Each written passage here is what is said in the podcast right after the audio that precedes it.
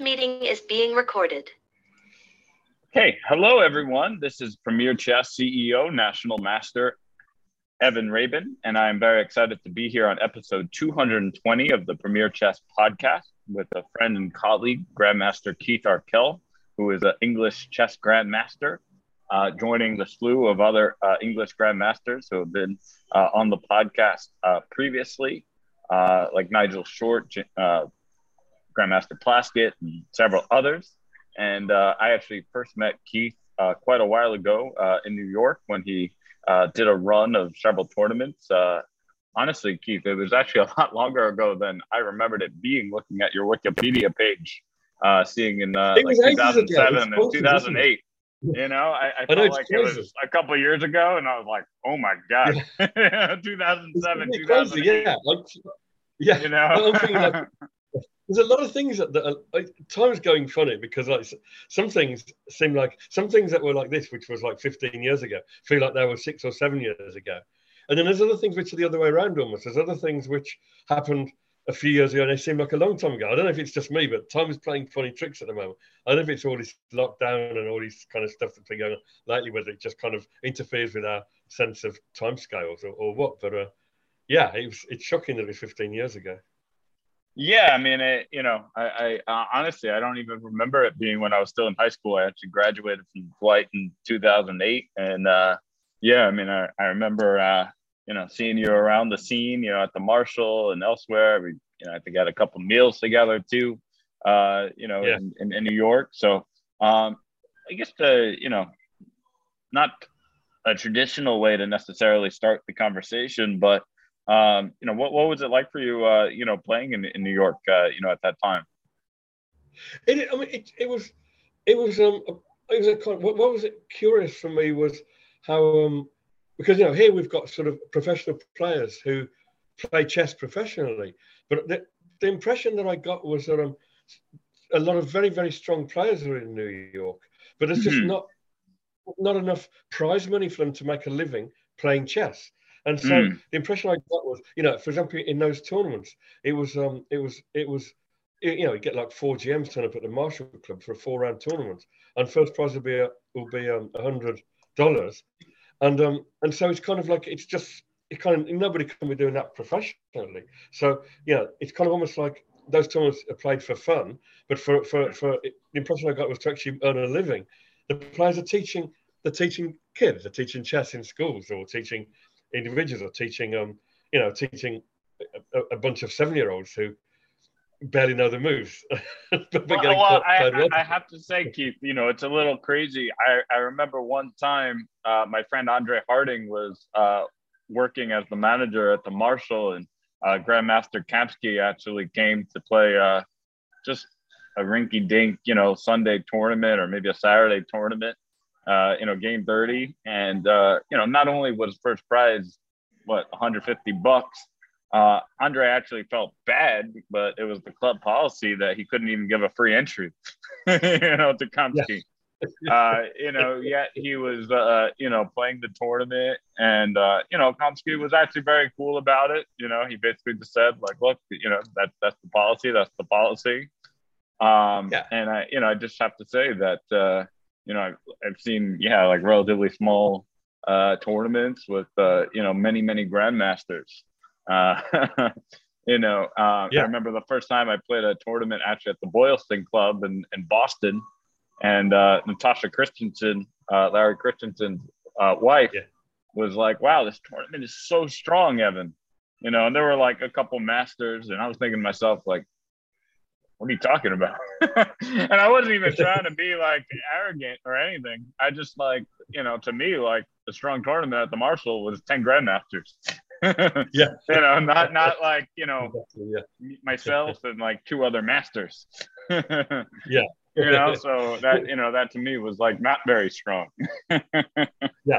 Yeah. And and but it's, it's not it's I guess I mean playing in those tournaments you can't earn a living. So it's just something that even like grandmasters are doing because they want to play chess. They want to win tournaments. But I'm guessing that you know, you know, a lot of a lot of yeah professional chess players now do other stuff to earn their living, and and it's and it's kind of a little bit the case here as well.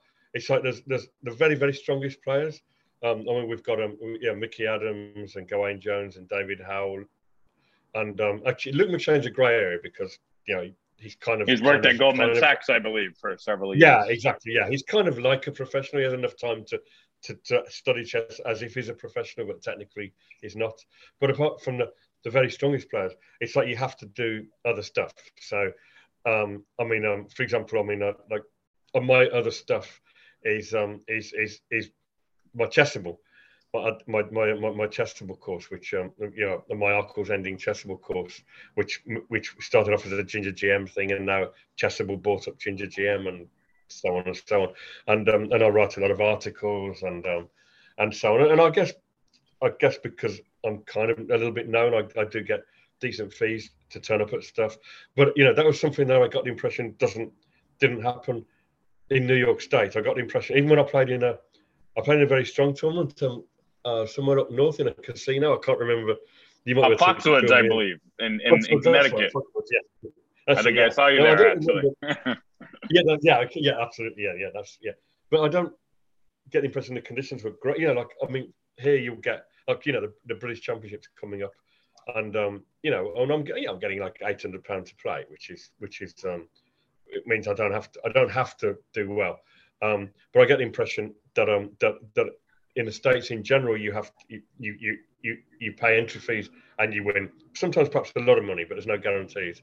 Yeah, um, well, so I, of... I, think you raised you know a good point, and that's why you know there are probably less you know kind of homegrown uh, grandmasters in, in the U.S. Of course, you know in the Olympiad, the, the number one team is uh, the U.S., but uh, of course Shankland is uh, you know the only true homegrown uh, player uh, on the U.S. team. Um, of course, you can make a case for Fabiano. He was born here. I actually knew him when he was eight, uh, playing at the Marshall Chess Club. He kind of uh, counts. I think you can right. claim. I think you can claim Fabiano. But you know, most of its coaching was abroad. Anyway, it's it's you know it, it, it's hard to say, but uh, ne- nevertheless, yeah. I mean, obviously the the, the playing conditions abroad are uh, you know very different. Um, I actually a couple months ago wrote a blog post about uh, playing uh, in the U.S. Uh, versus abroad, uh, actually, um, I've had you know the privilege of playing some you know tournaments in Spain, Israel, um, you know some, some other places um, as well. And uh, yeah, it's definitely different. And uh, one thing I, I actually encourage, uh, in particular, to Americans, uh, you know, to, to, go abroad for a tournament and just see you know how it's different. You know, it's one game a day usually. Um, you know, you're, you're not like finishing one game and playing another game like 30 minutes later. Yeah. yeah. you know, I, I, kind of, I kind of get, it kind of feels as if, um, I don't really even necessarily count the UK in this. I think the UK is a little bit similar to America in this way.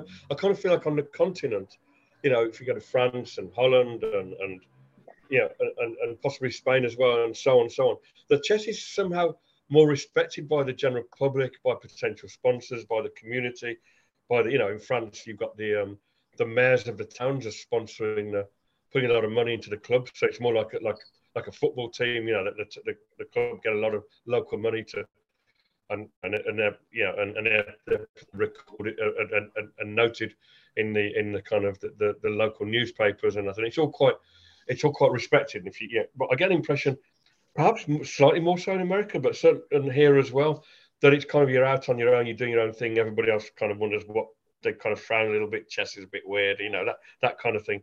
It kind of it's not kind of mainstream somehow. It's not quite doesn't quite receive the level of respect it deserves. Well, maybe that's changing a little bit with things like Queen's Gambit. I don't know.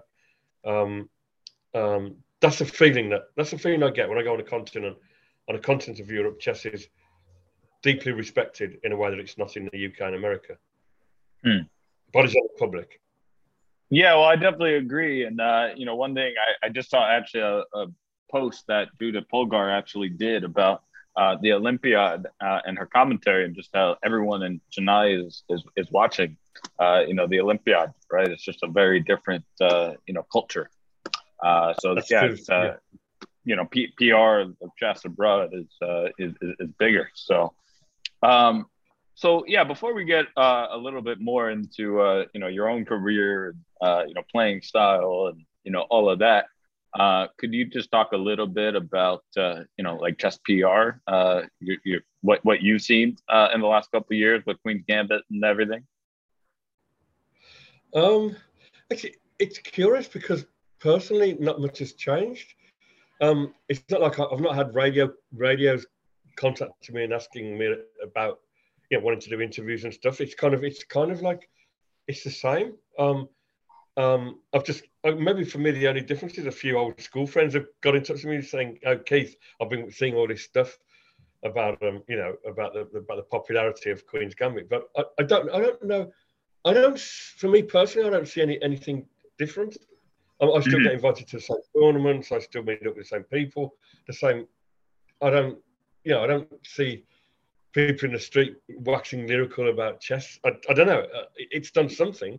I mean, I guess I guess the problem is it's like it's not a problem, but I guess that these things move slowly. So let's say a whole bunch of female players or young players are introduced to chess because of Queen's Gambit. They've just been introduced to chess, and we know what chess is like. It takes years to get good. So mm. these is it going to take years before we really see the effects of it? Yeah, yeah, yeah. There may be a whole bunch of players now who are still at beginner level, but you know, in ten years' time, they'll be very, very good. Maybe maybe there's tens of thousands of these people who we don't know about at the moment. So yeah, it's too early to talk about the effects of, of this stuff. Um, but the media's given given it good publicity, I guess. I mean, yeah, we've got we've done. I guess Chess has done well out of it out of it all. Um, but, but what well, I like I, is, I, what I like yeah. Sorry, go ahead. Sorry. I was going to say what I like is I like positive stories about chess. What I don't like is when the only time the media are interested is when there's some scandal or, or, or some negative thing. And that's a, and that's what happens, isn't it? The media they, they only mention chess to, to, to, to kind of to kind of you know elaborate on how, how weird they think it is, and they try to just has more evidence of how weird chess is. I don't like that. It's just unfair. It's unfair on most of us who are kind of, you know, we're not we're reasonably sound normal people, and and yeah, we got a bad we got a bad rap in some in in, in the media, I think, over a long period of time. I mean, maybe it's correcting now. I don't know. No, I, I, I, I get that, and uh, yeah, no, I, I do actually absolutely think that uh, you know chess is rising, uh, but uh, you know for, for, good and bad reasons, I guess. so, um, yeah. So yeah, if we could, uh, you know, move forward, um, you know, you, I, you know, I, I, would think that, uh, you know, look, you, you, you become a, a grandmaster, uh, obviously, uh, in, in, in your, in your years. Um, could, could you talk a little bit just about, uh, you know, kind of like your, your road to, to grandmaster and any tips you might have uh, you know, kind of amassed along the way?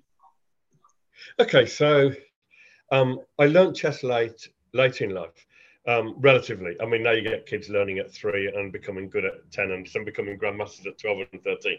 I, I learned the moves just before my 13th birthday. And um, and um, I absolutely loved the game. And my brother, my, my, brother Nick as well, he's 14 months younger than me. Our dad came home from work one day in about in 1970 three, I think. Yeah, it was. And um, and he showed us this um this this amazing game we just learned. I think it was, it was, it was the aftermath of the Fischer Spassky match, and me and my brother absolutely loved the game. And but as a person, I lacked confidence. I mean, this is quite a common thing. You know, we have more and more people coming out now and saying that they lacked confidence when they were at school. They lacked confidence as kids, and you know, I'm, I'm another one of these people. I had low self-esteem and all this kind of stuff. Was terrified of everybody, terrified of the world, and suddenly this thing, this this activity came along, which I was good at, and, and I was getting this kind of good feel about, good good feedback from people, like made to feel good. And for you know, for the first time in my life, I'm you know getting feeling positive about something. So I absolutely loved chess, and um, and I left school with, and, and I started just playing chess full time.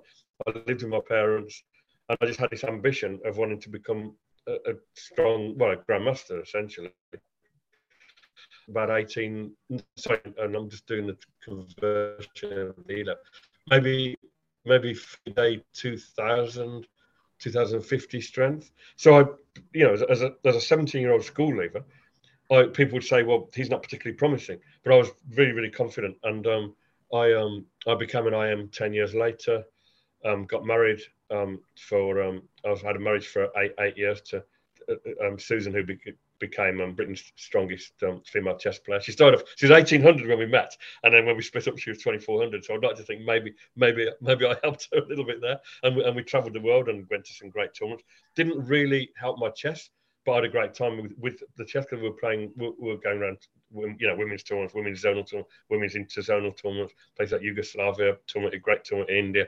But um, these were kind of like these weren't tournaments that an IM who wants to become a GM would, be interested in normally. So, so, so kind of my career was on hold from um, I became an IM thinking about 25. My career was on hold for about 10 years, but I was enjoying the chess, but I didn't really get any stronger. Then when we split up, I very quickly became a became a grandmaster.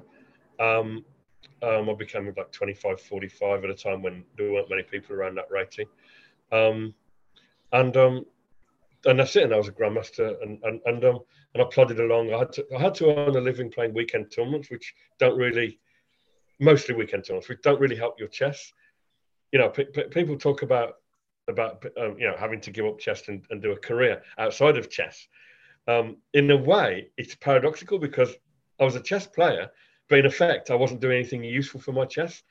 I was just, you know, I didn't have any money, so I was just trying to survive as a weekend tournament player, playing ordinary players, not you know, if, if I'd had some sponsorship, for example, I would have been able to play in strong tournaments, very, you know, very strong tournaments, and to see how far I could progress. So, so progress was very, very slow with me, even as a grandmaster. Progress was very, very slow, and I and I, I spent a lot of time playing tournaments where you simply receive a fee, but there's no, there's no, um, there's no incentive beyond the fee. You get the fee, four hundred pound or whatever, and hotel, and then there's no prizes. So I'd, I'd be going on to tournaments, giving everybody draws, just not doing anything. And then, and then suddenly at the age of 50, 53, 54, um, FIDE announced that senior chess was, um, was, was, was, was going to be recategorized from, from 60 plus to um, 50 plus and 65 plus.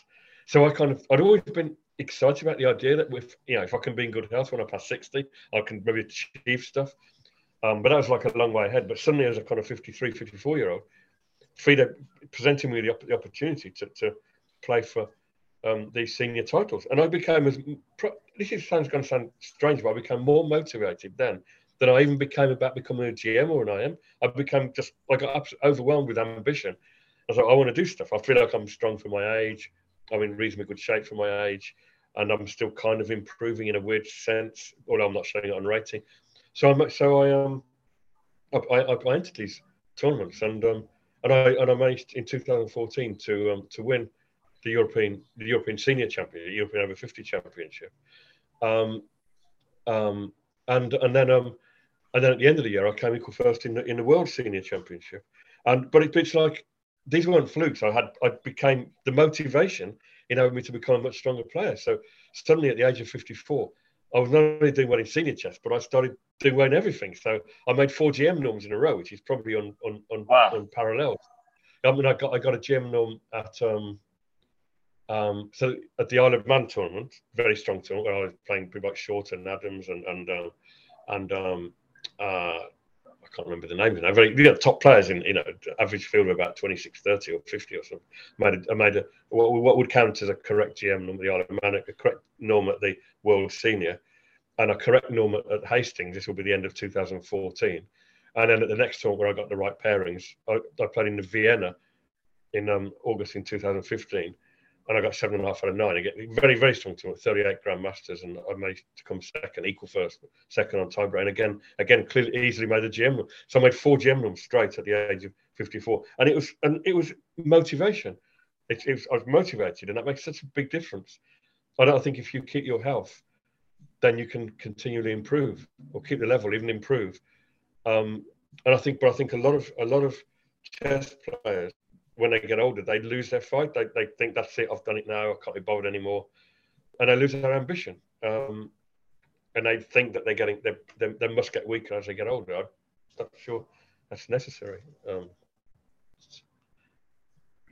yeah, well, you raised a lot of important points there. You know, I think for one, uh, you just need to get rid of uh, limiting beliefs. You know, I, I wrote a, blog post a couple months ago, um, or almost a year ago now, uh, about limiting those beliefs. And you know, I think a lot of players think, yeah, if they didn't uh, start playing, uh, you know, at age five, they can never become uh, a strong player. Um, you know, we do a lot of corporate classes uh, at companies like Google and Citigroup, other you know major corporations, and yeah, very often I, I hear uh, you know from adults, oh, I, I wish I learned chess, you know, as a kid uh, you know, look, maybe they're not going to become like yourself, a, a, grandmaster, but there's no reason they can't, uh, you know, get to, you know, say at least 1800, you know, something like that. Well, you know, if they, if they really put their mind to it. Yeah. Yeah. I think, I think it doesn't matter. They don't have to set limits. They don't have to set targets. But um, the key thing is, is that from the moment that they learn, they can continually improve. I think you, I think, um, you you can you know you can improve just by simply i mean even just watching chess you know watching chess. I mean it's we've got we've got such a gift now that we can just watch strong players and you know just discussing chess. Um you know um, um i mean just watching olymp i'm just watching olympiad with um with, with peter Svidler. And um and oh goodness help me with the name of the, the um, top hungarian player made the one of the best in the world. Peter Leko, so I can't do names. Peter Leko and Svidler. Just listen to those commentating, you know, moving from game to game to game, commentating on Olympiad, and and um, and they just everything they say is really valuable. Everything they say about every position, in fact, in some ways, is more valuable than than seeing a game annotation. When a, when a game is annotated, it's kind of people use engines. They have all, you know, they, they kind of try to do the best possible job annotating a game. I think it's more instructive hearing what top players have to say by their first thoughts, by their, intuition, by you know the kind of move they want to play. If everything else is normal, the specific analysis doesn't even matter so much. So, for example, a Kasparov game, a really well annotated, brilliant game by Kasparov, you can admire, you can admire, but you can't necessarily carry the information, you know, take the information out of that game and apply it to your own game. You know, a game where there's a beautiful line where Kasparov saw 14 moves ahead. Beautiful, great admiration for it. What, what can you you can't do anything with it. But uh, um, if you got it like say for example a positional player explaining game after game after game, you know, going to the, the Olympiad game, saying what they would like to do, what the plan is, what, what piece they want to exchange, what they're trying to do, that is that is priceless because you can take that information, unlike chess variations, you can take that information with you and, and, and apply it to your own games. And um, and this is kind of a little bit. This is kind of how I write when I write my books. I don't know whether this is whether you wanted to go into that subject or whether we can just drift, drift into the subject of, of writing. But but um, when I um when I write, I don't I don't care about what computers say. I mean, I care from you know I get back from a game and I see I look at the engine because I'm curious. When I'm writing, I don't kind of I don't try to I don't try to explain long very long computer variations what's happening in the game. What I what I do is I try to think aloud. I try to say what my thoughts were at a game. And now that might, might mean it's not, not much analysis sometimes, but I'm just saying what my thoughts are. I really wish I could exchange that piece. I really wish I could get in a move b5 in this position. I really wish I could get my king safe. I need to get my king safe with g3 and king g2. Just these thoughts which players can apply to all these kind of positions. I believe is more instructive than than, than a long long line of analysis. Hmm. And uh, that I think is uh you know maybe actually a good transition uh to you know another big point I wanted to uh, discuss. Uh, you know, you wrote um, Arkell's endgame endings. You know, you've been uh you know obviously a, a, a strong endgame player for many years. Um, I did actually uh, last night listen to your podcast recording with Ben Johnson from from two years ago, Perpetual Chess podcast, of course. And you know, you, are talking you know quite a bit about you know being an end game player, sort of avoiding, uh, you know, some of the, you know, crazy main lines against, uh, you know, some, some, some younger players, uh, as you, you know, especially in uh, the, the weekend Swisses that you uh, often uh, play in. So, um, yeah, I, I guess to, uh, you know, the, the first question I, I, thought I would ask about that is, um,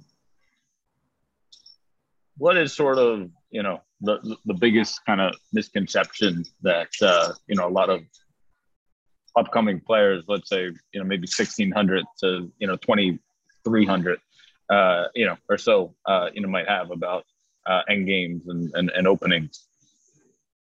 Okay, so first of all, I think there's a lot of. I mean, I'm probably going to annoy a lot of people by saying this because people, you know, hundreds of people are making a lot of money selling opening opening opening stuff on on Chessable. But you know, I'm just saying what I've always believed to be the case. I, I think I think too much energy is expended by um, average, let's say average strength chess players. I don't know what an average strength chess player is, 1600, 1700, but um, but um, by you know, let's say non-grandmasters, non-IMs, non-professionals. Let's say too much energy is expended on, on the openings, and and I think I, I think that you know you've so you've got like hundreds of players out there all getting these courses and getting these books and learning loads of theory, and then they play against each other, and so they kind of get to some position and move 23 or something, and then they've got to play this position, but it's kind of I, I don't know what what they might as well just play chess from move one. I mean, it's like it, it's you've got to understand what you're playing. Otherwise, it, it, I kind of don't really see the point. I mean, I don't see I don't see the point of learning long long lines of opening theory. Um, well, I think I, I mean, if you're a very top player, then you kind of need that to as a kind of addition to your understanding of chess. You need the kind of computer stuff to get that tiny edge that you're trying to get against your fellow kind of super GMs. But um, at a, at a, at a more ordinary level, I, I, I don't I honestly I don't get it. I don't I don't get it. I don't I don't get all the energy expended, which is not going to make the players stronger. It's just going to give them. They're hoping to get a practical advantage, a practical advantage over their opponent because they know a little bit more theory than their opponent. I, I think I think it's more important to um to learn how to evaluate, to to to to learn what the plans are in any given position. You know, if you've got a position on move four or move six, just uh, understand what the plans are and um, now there's ways, ways of doing that one-to-one coaching. Another way of doing it is just to play the positions over and over and over again before you even learn the theory. Another way is to, is to look at courses and books, but but you know, but um, but understand what what you're trying to um do in the position, what you're trying to achieve, what you're trying to exchange, what you're trying to um, what structures you're trying to get, what what pieces you need on the board to combine best with the pawn structure you've got. This kind of general understanding. If you can enhance that, then um, you can keep that with you, with you for life.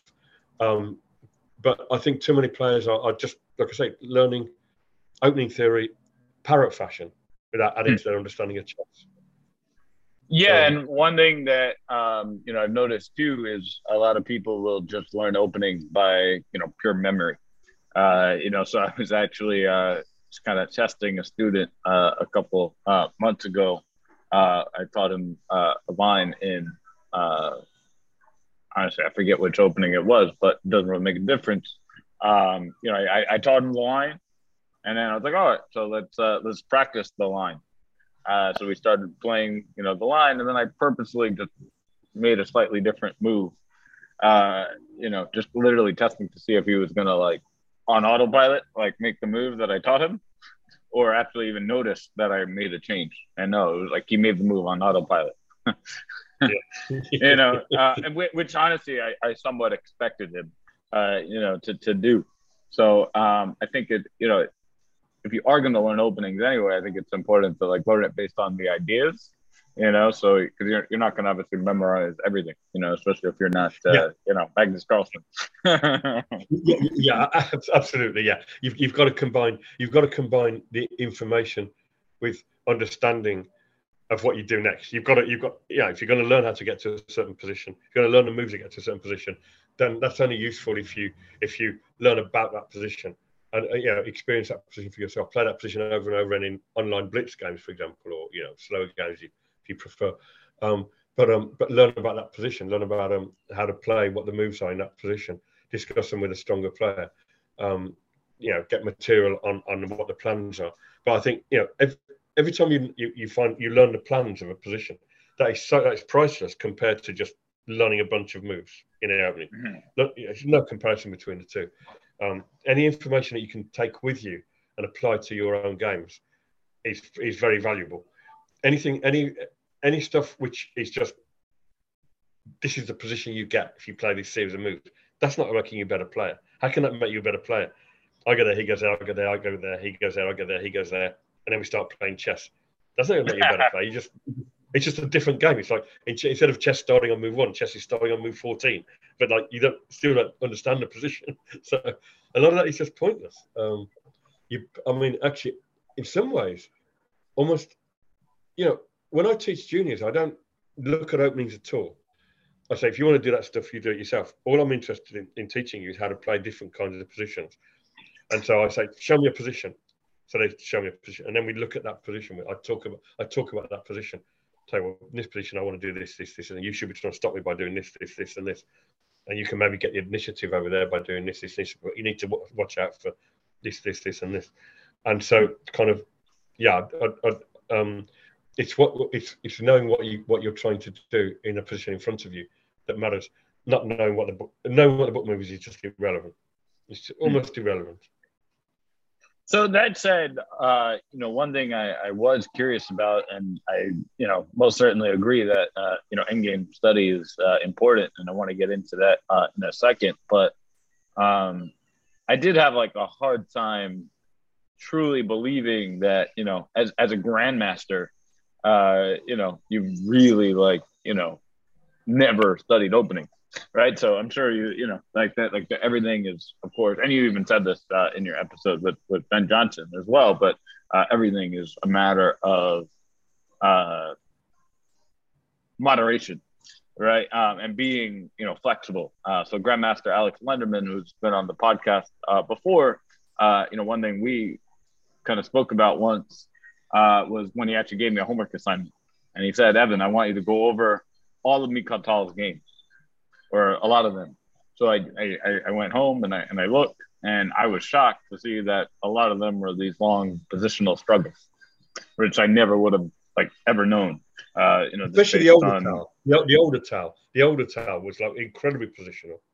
So you know that that to me was like, oh wow, but it, it was also a revelation. You know, thinking that like, yes, this guy's obviously you know probably the best tactical player of all time, but you know, as a grandmaster, you know he's well rounded and also of course knows positional chess.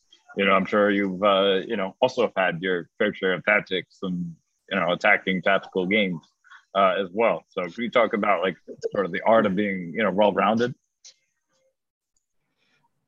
yeah there's there's a, there's a there's a there's a lot of mythology um, about about yeah people confuse styles with with your kind of strengths or limitations. I talked to, I mean, I'm, I'm, good friends with Simon Williams, a very good friend of mine. And we talk, we talk, we talk about, we, we make a joke about him, how, you know, people think of Simon as this great tactical player and they think of me as this, you know, end game player. But I'm um, actually, you know, a, a, number of the games between me and Simon, Simon has outplayed me in some kind of end game and I've outplayed Simon in, in a tactical game. And, um, and it's kind of like the, in a way, the style that you have, it doesn't isn't really the, you know your, what your what your level is at, kind of tactic. If you like, it's almost as if if you become a certain level, like a, a, world champion, if you like, in the case of you know Capablanca, you know, it doesn't. The fact that Capablanca plays in one way and Tal plays another way doesn't mean to say that um Tal is a better tactician than, than Capablanca. I mean, that's almost sacrilege to say that, but you know, it's kind of it's what, what but the positional players or the good endgame players, they are simply seeing all these. They're seeing exactly the same sharp variations, beautiful variations, really weird tactical variations. They're seeing them, but they're seeing them in their head. They're not appearing on the board because they're using they're using the ability to, to calculate to, to actually keep everything under control. So um, I think I've, some, I've, I've said this before that um, if you're conducting a minority attack, you know, a Carlsbad structure, minority attack. Now, you know, many 1600 players thousands of 1600 players in the world understand the basics of a, of a, of a Carlsbad structure, a minority attack. You know, you go b4, b5, b takes c6, you get them a weak point. But um, but yet those players still stay 1600 because um because ultimately whatever style you play, you play it to your ability. So if you're a grandmaster, then you you can calculate well. Then you can calculate. You can see tactics. You can see really crazy tactics.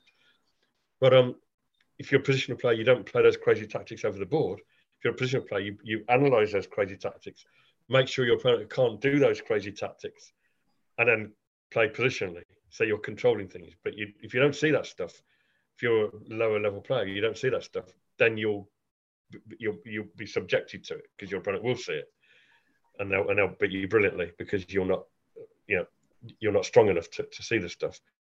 So I think it's style is easily confused with with with, with abilities. Um, yeah, and you've and you've demonstrated with the Tal with the Tal when you've looked at Tal, you you realise that actually he was a great positional player, and and and people would say that Petrosian was one of the greatest tactical players. And I've I've analysed. You know, I've played in the same team as Ulf Andersson, who was a hero of mine throughout the eighties and later. And um, Ulf Andersson is known as a great endgame player. You know, people think of him as a dull player sometimes. People who maybe aren't so much fans think of him as a dull player. You know, swapping off pieces, agreeing a draw, sometimes grinding down an end game. I played in the same team as Ulf in the um, in the European Club Championship and in the build up to that as well. Played many many games in the same team.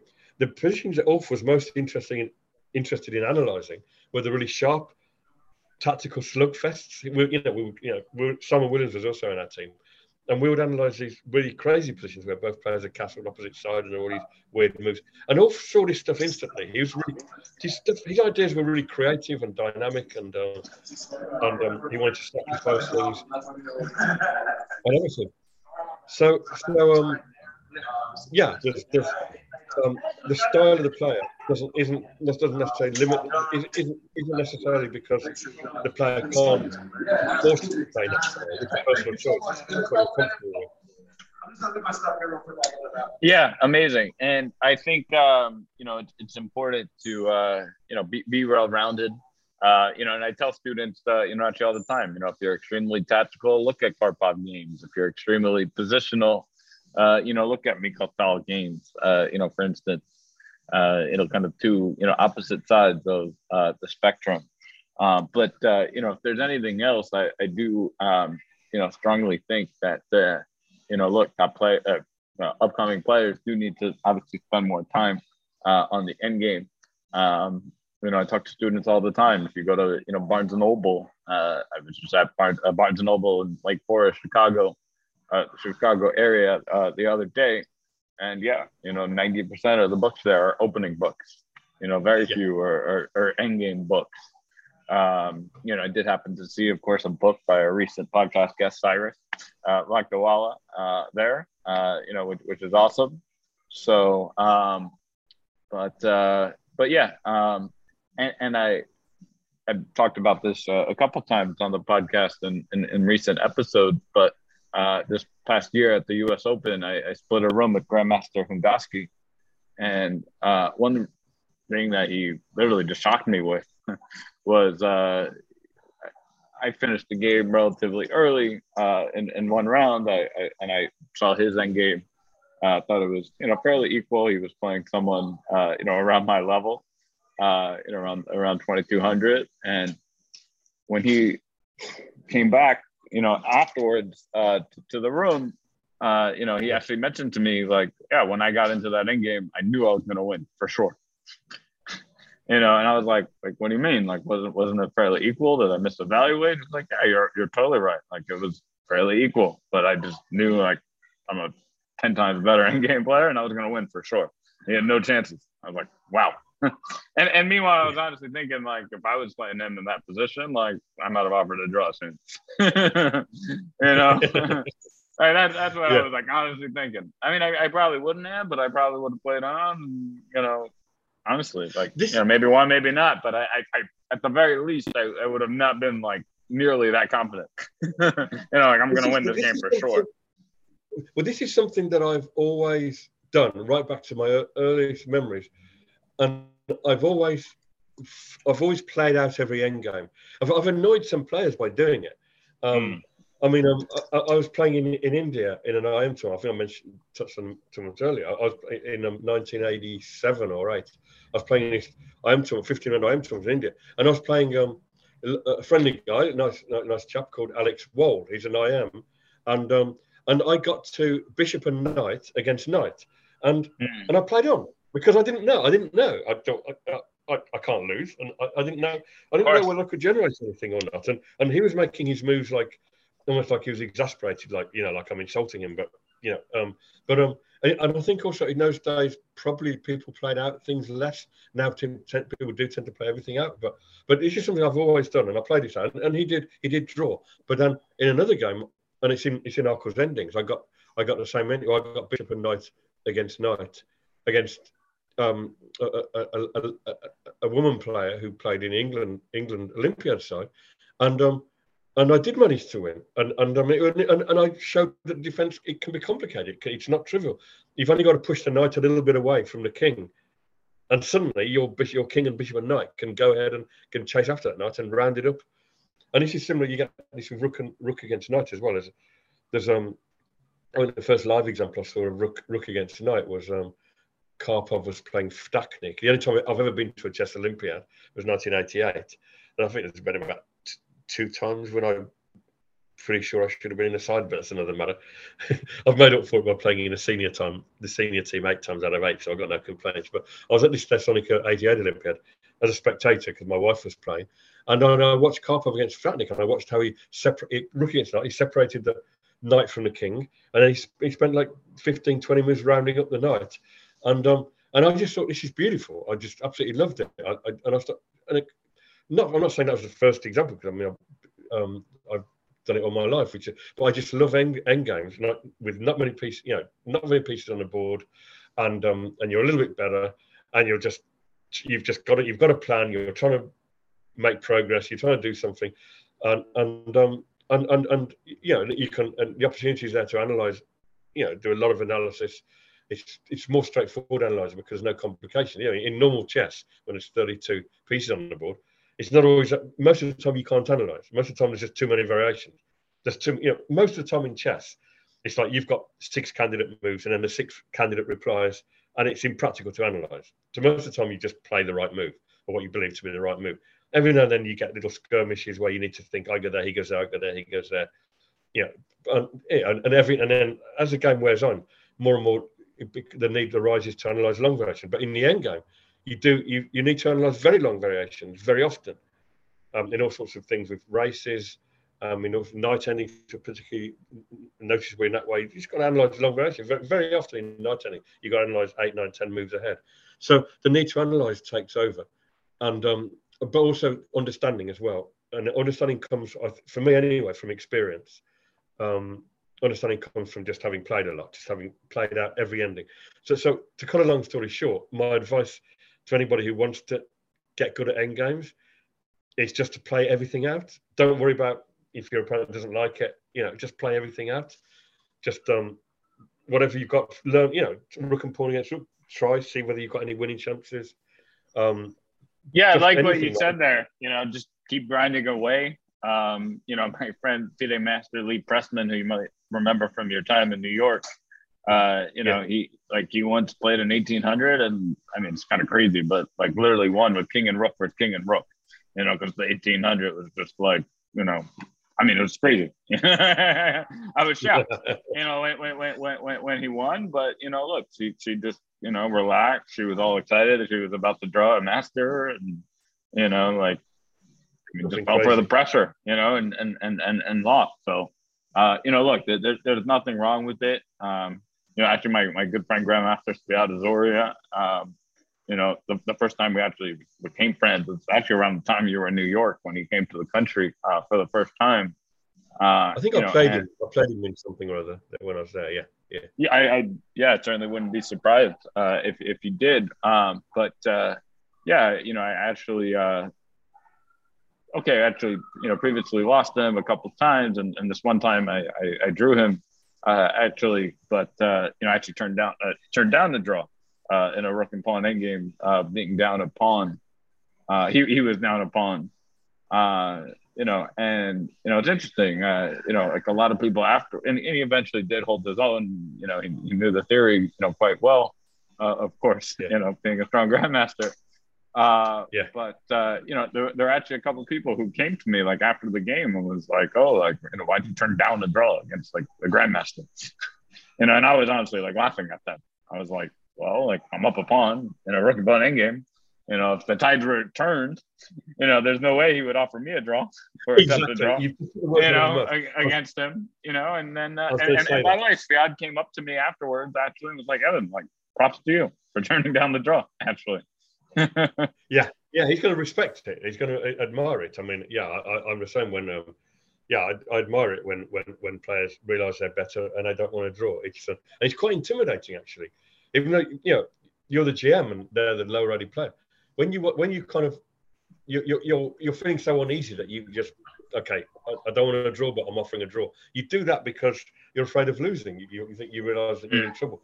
And, um, you don't do it. You, know, you don't do it otherwise. Um, and so and so when they decline a draw, it's actually quite unsettling. And it becomes the moment they they cross that barrier of brave of bravery and decline a draw, at that moment their, their winning chances increase. Their winning chances increase. The GM feels very uncomfortable in that situation. Mm. Um, but yeah, I, um, I think that, that so the, my first advice for getting good at end games is you need to you need to get you need to develop a feel for how to play every kind of end game position, and, and the, the best way to get that feel is to just play the things out. And now we get the opportunity to play online, so you know, play. It doesn't matter about the time control. Play five minute chess if you like that, or three minutes, or whatever. But just play out end games, play them out, play them out. Get a feel for how to the right kind of moves, the, the way to play, the way to play position. so it becomes automatic. And um, and and and um, yeah, don't agree a draw. If you've got anything at all, any kind of advantage at all, just play it. Or even you don't even have to have an advantage. Just playing the position. Just just believe in yourself. I, will try and outplay this guy. I'll try and understand more about chess by playing this position out. Um, and then you can you can and you can.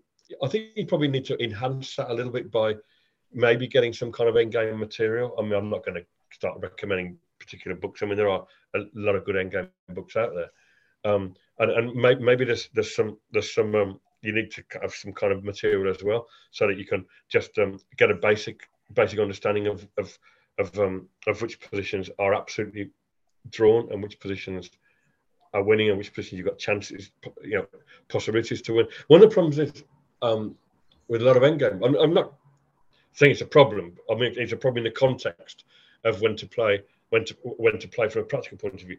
Most endgame books deal with the, the, the, truth of the position. They, they they talk about they say this is this is a draw. They give you all information how to draw this. This is a book draw. This is a draw. This is how you draw it. Or this is a win and this is how you win. Now, real chess is not about that. Real chess is about having an advantage. If you're the player who's trying to win, having an advantage, and and looking for how to create something with that advantage how to, how to how to improve that advantage, how to create winning chances, how to make things hard for your opponent. Now, a lot of endgame books don't dwell on that so much. You know, it's about it's about it's about perfect chess. It's about the solution to the positions. Do you, do do you get where I'm coming from? There's lots of endgame books that are like they after the truth. Um, and now I, I, I like the endgame books where, where players talk about what they're trying to do, talk about how they're trying to improve their position, talk about how they're trying to progress, how they what they're trying to exchange, what their hopes are, when to use a king actively, when not to, just how to how to improve your position, how to play in practice. There's a lot of books called which call themselves practical chess end games, and you look at them. This isn't practical chess end game. This is just a manual end. It's all just uh, yeah. I mean, it, it's just know, a name. There's, there's a difference of uh, you know what's on paper uh, and then you know actual you know end game. So um, and yeah, I, I did actually hear uh, you talking about uh, you know this a little bit on, on Ben Johnson's podcast actually how there's you know people like Nunn who have uh, you know done a lot of research and endgame for books on it uh, but you have really you know, lots of practical experience uh, you know which is uh, you know also uh, you know very important I think you need to combine the two I think you need to combine you need to have some material some books and, and there's some very good ones. I mean, some British players who, you know, Speelman and Nunn are very, very, very good and um, and you know, and, and that's just that's my my kind of bias, if you like, because I you know, tend to read the books of people who I know. But they're very, very good good writers, Nunn and Speelman, and so and, and I've written a number of excellent endgame books on the truth of the position, and you need that stuff. You, you need to have that information. You need to just know know. You know, you need to know in a simplified positions. You need to know what's winning and what isn't, because that saves you a lot of time analysing the things out over the board. If you if you if you're analysing some position and you get to some point in your analysis, it's very useful to be able to say, and that and I know I already know that's winning. Or if you're trying to draw, I already know that's a draw. So therefore, I don't have to analyse it to death, which is almost impossible. So so so you need to combine kind of um, stuff that just tells you the truth about the position with stuff about how to play the positions, how to how to play in practice, how to how to how to put your opponent under pressure, what the plans are. So you need this kind of both.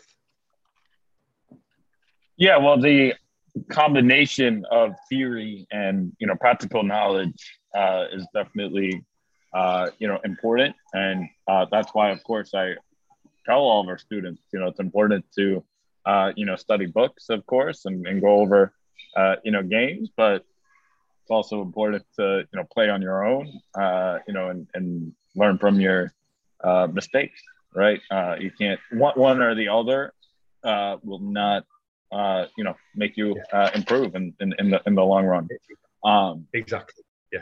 So, so the last thing I, I really wanted to, you know, ask you about uh, is just, you know, how to stay active, you know, as, as an adult player. Uh, you know, you've been, uh, you know, still actively playing quite a bit. Uh, you know, the UK team recently in the World Senior Championship, uh, you know, won first place. Uh, Mickey Adams, by the way, is actually coming on the podcast in a couple of weeks. So, uh, you know, very much looking forward to, to, to, that. Um, it's going to be uh, you know very exciting episode. Um, you know, definitely looking forward to that as well. But um, yeah, could could could you just give you know maybe some ideas on how to uh, you know remain strong, you know, and uh, you know as, as an adult player? Um, okay, I think a, a big chunk of it is um, is to kind of I think you have to have targets and remain ambitious. You have to be excited about the idea of achieving stuff. Like, I mean, I've, I've got the British Championships coming up in a in a few days, and I'm I'm excited about it. I, I, I still have that sort of freshness that I had when I first started playing chess as, as a as, as a junior. I, I, you know I'm ambitious. I want to win. I believe I can win. Um, I know that it's going to be tough, um, but um, yeah, I just I want to I want to play the tournament. I, I, I, want to play. I want to play chess. I want to. I want. I love playing chess. I really enjoy playing. I, I enjoy the um, I enjoy the um the the the the, the, the competition, um, and I love playing chess in my style, if you like. I love I love trying. You know, I, I really love trying to grind somebody down. If I don't I don't like all kinds of chess. For example, I don't like playing. I don't like playing black against a really strong player who's well prepared, and I'm just on the back foot from the start. I don't, I don't like that. So I don't like everything about chess. That is just an unpleasant experience. And actually, it's interesting. Um, Bronstein said exactly the same to me. Was, he was playing at Hastings. Um, was, I don't know how long we're going back. Time plays funny tricks. Maybe we're going back 17 years or something. Or I'm not sure. But Bronstein was playing at Hastings, and he said to me, "Oh, I'm playing blah blah blah." A Russian player rated about 20, about 2600 or 2570. He said, "I'm, I just I don't. This is not going to be a pleasant experience because I'm going to be put under a lot of pressure. I've got black. I'm going put under a lot of pressure, and I've just got to fight for a draw, and, and it's all not going to be very pleasant. And and um and, and and he did draw the game, by the way, and and um and he was probably I don't know what age he was, maybe 70 at the time. But and, and, and I'm kind of like the same. It's like there's some kinds of games I simply don't enjoy. There's some kind of games if I, if I know I'm playing someone who prepares very deeply, I'm not a preparer. I just my memory's too bad to be much of a preparer. I just don't like preparing. It doesn't don't enjoy it. I prefer to save the energy. But uh, I'm playing a big preparer, a very strong player. Then I'm not looking forward to that game. It's not a pleasant experience to look forward to. But you know, I'll, I'll fight my hardest. I'll do my best and try to get a result out of it. Most of the rest of the time, you know, white against anybody, um, or, or, just you know, once I'm getting to the game, once I'm into the game, I've got a playable position. Then I just love chess and and um, if I haven't had a draw early on, then I'm going to be I'm going to be playing for 90 moves if necessary. If I'm not drawing a game early on, then I'm trying to win. For you know, I'm, I'm playing a game on and on and on forever. Um, and, and, so yeah, so, but have ambitions though. Like um, I think you haven't got ambitions, then you kind of go through the motions a little bit. Um, so I mean, like for example, my ambition at the moment is is to um just get the rating back to 2500 and, mm. and, and be one of the high, highest rated senior players, that kind of stuff. It matters to me. Um, actually, it, it matters. Actually, interestingly, you, you you've got Mickey on next.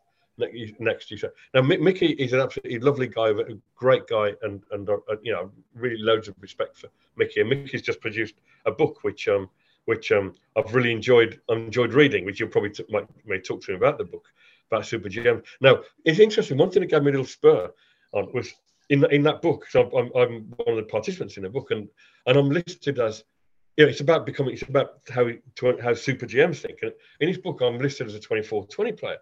And I looked at it and I thought, bloody hell, if I don't, if I'm not careful, I'm going to be thought of as a 24-20 player. And that and it hit me. I I've got this is crazy. I, I, can't have that. I'm not, I've got the understanding of a 26. I've got the understanding of a 2570. This is and it, and it actually it actually spurred me on. It said, right, I'm to you know, I'm really heavily motivated now to get my rating back to 2,500, just so that because I don't want the world to label me, you know, be labelled as a person who's got the understanding of a, as a, of a 20 as a 24 20 player because I haven't. It's like you know these positions that we were tested on. You know, it's like I understood these most of these positions, and you know I'm not a super GM, but it's the margins are very small between one GM and another GM. And, um, right. and I thought, and this right, I'm not going to be a bloody 24 20 player. This is it. I'm, and that, that's hugely motivating. I mean, I've, I've, I've publicly I've gone public with it. I've said on Facebook. I got to 23. I was 23 um, uh, uh, 67 um, three months ago, three lists ago. I thought, this is what's going on? What am I doing? And so, and, and so I was like, right, okay, now I'm going to focus. Every rated game matters. And I've, I've, gained, I've clawed, and in three months, I've managed to claw um, 43 points back. I've clawed my way back to 24 10, which is, you know, it's not trivial. When you got K to 10, it's not trivial. If it K factor was 20, that would be like 80 points. So, you know, I'm, I'm on my way back. I'm on my way back. And, and it's, and, and, and so yeah, what I'm saying is that you need motivation. You can see my body language. I'm motivated. I want that 2,500 back. I want to show the world that despite being 61, I'm, I'm still, you know, I'm a 2,500 player. Um, and well, well and it's, yeah. for, the sake of, for the sake of it, not because it will make any difference. I get great invitations anyway. I get all the invitations I need anyway. There's no material gain for me except for pride and self-respect, but it, it's driving me at the moment. I want that 2,500 back. Well, it's great to see that you're, you know, hungry for for more. You know, I think a lot of people, uh, you know, just kind of, you know, are okay with with where they are. Um, you know, which is not, uh, you know, how to get better. Um, you know, actually, my my good friend Rabbi Mendy Berker, who's uh, also been on the podcast before, uh, you know, he, he likes to say all the time, you know, if you're not like improving and growing, you're actually going backwards. So um, I think yeah. it's uh, important to yeah, you know, stay hungry, you know, stay interested, um, yeah. you know, and and and and and and, and be hungry to you know Im- Im- improve. So um, stay driven so, and stay motivated. Yeah. So, so Keith, I, I, really want to thank you for you know taking some time to you know catch up, get on the podcast. It's been uh, you know it's crazy, like you know 15 years since I saw you in person. Uh, hopefully, we'll uh, you know make make that work uh, you know, at some point. Uh, you know, in the in the UK or here or elsewhere, I'm sure we'll uh, you know make that happen sometime. But um, yeah, it was, it was great, you know, talking about you know the humor of, of time, you know, the lack of presidents in, in New York, uh, conditions uh, in the U.S. and, and UK. Uh, you know, talking about chess PR around the globe, uh, your road to, to Grandmaster, uh, importance of uh, ambition, uh, you know, importance of being, uh, you know, well-rounded, uh, you know, talking about, uh, you know, end game play, combination of practical knowledge and theory, you know, maintenance, maintenance of, of skill level as a senior, and of course, much more. is there anything else you'd like to add while you're on the podcast today? Um, I, I think I kind of as if I've said what I wanted to say. Um, um, it's been delightful to chat to you. It's been delightful to catch up again, and um, yeah, I just um, yeah, I, I just yeah, I, this is this is what chess is all about. We have to have these chats and everything, and and um, and um, and let's just hope that let's just hope that we all get back to playing lots of over the board chess. And let's hope that the the, the, the, the, stuff that's been stopping us from doing that goes away, and we can all enjoy our chess all the time again. And um, yeah, keep playing everybody. Definitely. Just keep playing. I have to say, it's uh, it, it is actually great to be back. You know, things are happening again. You know, in person, uh, certainly here, uh, and also in the, in the UK. By the way, uh, you know, I know for sure I, I get uh, uh, you know newsletters. Uh, you know, every every week. Uh, you know, absolutely. Um, so um, yeah, it's, it's it's great to uh, you know see things.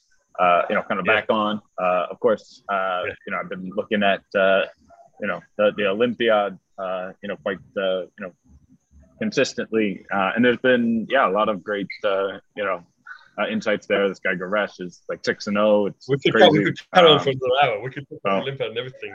Uh, so, so just a, just a, just a quick, you know, last final question. What, what, what team do you think will win the Olympia If you had to guess.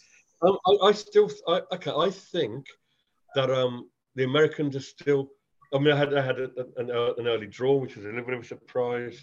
Um, um, I figure, remind me the name. What's the, the name of the, the fifth player? I, I, can't. Sometimes I just forget names. The name of your fifth player, very famous. Sam. Sam, Sam, sorry, Sam. Yeah, yeah. Sam. yeah. Now, Sam. Who, I, who Sam I went to university with, by the way. Oh, okay, cool. Yeah, he seems like a nice guy. Well, well Sam, Sam, um, Sam had, has had a t- couple of very tough. He's had two really horrible positions, and he's come through. He's got like a win and draw from. I kind of feel like, and and and um, Fab, Fabi, who, who I, uh, met up with in, um, I met up with in um, in Madrid a few months mm. ago uh, um, when I did a simul there, and he was going to pose as one of my opponents, but I we bit, he was a bit too hungover. I really shouldn't be saying this publicly, but uh, but I mean, I think Fabi and Sam have had, in a way, they've had their rough patches. Fabi's come through a really, really rough patch, and he played nicely today, and he could suddenly end with a run, a run of wins. So I kind of think America are in a good position. They've survived a few personal scares, and and you know, they've only, they've only dropped one draw, so I think they're still favourites. Um, I think that I think your main danger is the Indian kids I don't think right. I mean India won are very good as well, but I think I just got a feeling something about the Indian kids. Gukesh is winning every single game. I, th- I think your, your dangers are the Indian teams. I think America are favourites, but if you're going to be stopped, I think it would be the Indian kids. Well, we, we will see, and uh, yeah, I mean it's definitely just honestly wh- whoever wins, it's just so exciting to see everyone back together. You know, the, the global chess community, uh, you know, etc. So um, right. Yeah, you know, it's just uh, it, it, it's exciting. So, um, yeah. So, so lastly, Keith, if anyone wants to, you know, reach out, maybe learn, you know, a little bit more about your books, yourself, your career, uh, is there a way people could reach you? Um, I mean, well, I don't know if you can. My email is very simple. I mean, people are very welcome to contact me by it's it's simply my name at gmail.com. It's simply Keith Arkell at gmail.com. Please, please email me um, or you can get Arkell's Odyssey, sorry, Arkell's Endings. You can get on um, on on um, on Amazon, I think, or you can get it all sorts of places, but probably Amazon. Um, and I've got a Chessable course on Arkell's Endings. Just search Arkell's Endings on Chessable. It's doing quite well. Um, so I'm, you know, quite quite kind of happy happy to happy to to see. Um, but yeah, but it, contact me directly just by emailing me, keitharkell at gmail.com. Um, yeah, Okay, amazing. Well, we definitely, uh, you know, we'll put that, of course, in the show notes as well. Um, I think it is worth mentioning, by the way, um, Arkell's Endgame is, uh, yeah, definitely one of the better Endgame books around.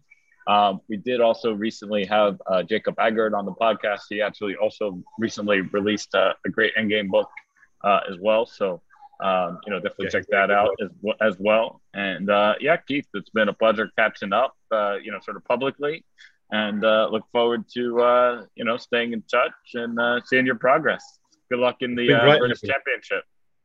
It's been lovely, Evan, and thanks a lot with the British. I appreciate that. Thanks a lot. Cheers.